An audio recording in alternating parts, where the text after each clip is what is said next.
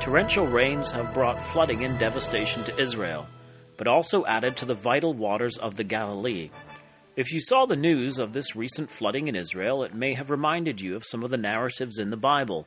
Sisera's chariots being stuck as the river Kishon overflowed its banks in the battle of Mount Tabor, or after the great drought when Elijah ran before Ahab's chariot along the plain to Jezreel. Rains in northern Israel have broken a 51 year record. The Times of Israel reported that seven people have died in weather related events in a winter that has seen some areas of the country repeatedly deluged in downpours. The article continues Recent torrential downpours in northern Israel have broken a 51 year record of rainfall within a two week period, the Israel Meteorological Service IMS announced Thursday. The IMS said that the western and upper Galilee have seen more than 400 millimeters, 15.7 inches of rain, causing major floods. Some meteorological stations have recorded more than 450 millimeters, 7.7 inches. Such numbers have only been seen twice since measuring started 80 years ago, in December 1951 and in January 1969. According to Channel 12, in certain southern areas the rains also surpassed 76 year records. Rainfall in the first nine days of January has surpassed the average for the entire month. As of Thursday morning, the Sea of Galilee had risen by 23 centimeters, approximately 9 inches, in a 24 hour period, and was at 211.1 meters below sea level, 2.3 meters from its fullest level. In Emunim, in the central region, Dozens of children were rescued from their school with dinghies and tractors after all access to the site was sub- submerged under water. The flooding also caused havoc in, on intercity roads, with several being blocked. Route 4 going south from the Ashdod interchange was closed off, and Route 90 was closed in both directions between Ain Bokek and En Gedi. Water is so vital for the area and the modern state of Israel that it can cause war. The background to the Six Day War of June 1967 was in some part affected by a Syrian attempts to divert the upper waters of the Jordan River. At the first Arab League conference in Cairo in January 1964, it was decided to divert the headwater, headwaters of the River Jordan. This was, of course, terminated by the Six Day War and Israel's possession of the Golan Heights. Like most things in the land of Israel, the rain teaches those who have ears to hear spiritual lessons. One of the defining features of the land of Israel from God's perspective is how the land is watered, as detailed in Deuteronomy 11, verses 10 through 15. For the land, whither thou goest to possess it, is not as the land of Egypt from whence ye came out, where you where thou sowest thy seed and waterest it with thy foot, as a garden of herbs. But the land whither ye go to possess it is a land of hills and valleys, and drinketh water of the rain of heaven, a land which the Lord thy God careth for. The eyes of the Lord thy God are always upon it, from the beginning of the year even unto the end of the year. And it shall come to pass, if ye shall diligent, hearken diligently unto my commandments, which I command you this day, to love the Lord your God, and to serve him with all your heart and with all your soul, that I will give you the rain of your land in his due season, the first rain and the latter rain, that thou mayest gather in thy corn and thy wine and thine oil. And I will send grass in thy fields for thy cattle, that thou mayest eat and be full.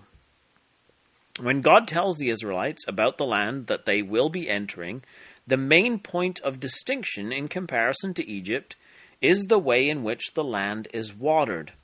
In the land of Egypt, you would water your field with your foot.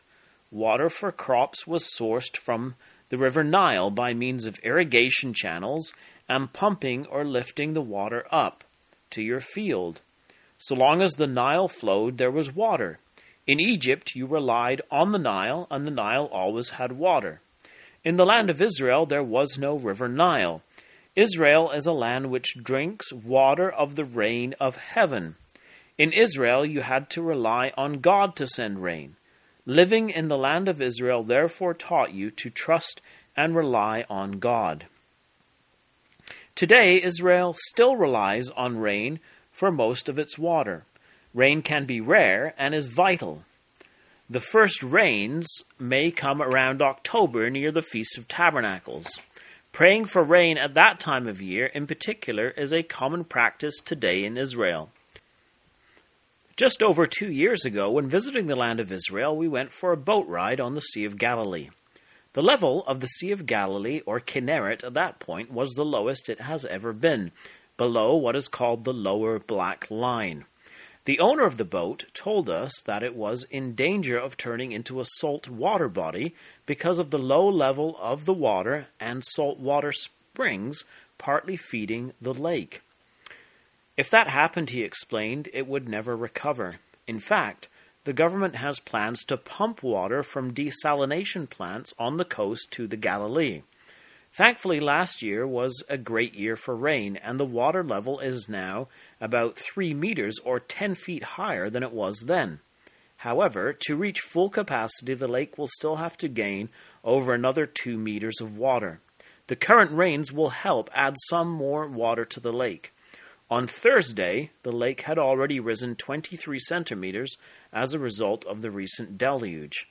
A web page, savethekinneret.com, tracks the level of the Galilee almost daily. In the scriptures, rain is a symbol of the Word of God.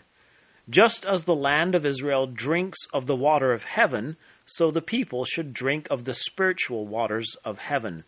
Deuteronomy 32, verses 1 and 2 reads, Give ear, O ye heavens, and I will speak, and hear, O earth, the words of my mouth. My doctrine shall drop as the rain, my speech shall distill as the dew, as the small rain upon the tender herb, and as the showers upon the grass. The current rains certainly haven't been as the small rain upon the tender herb.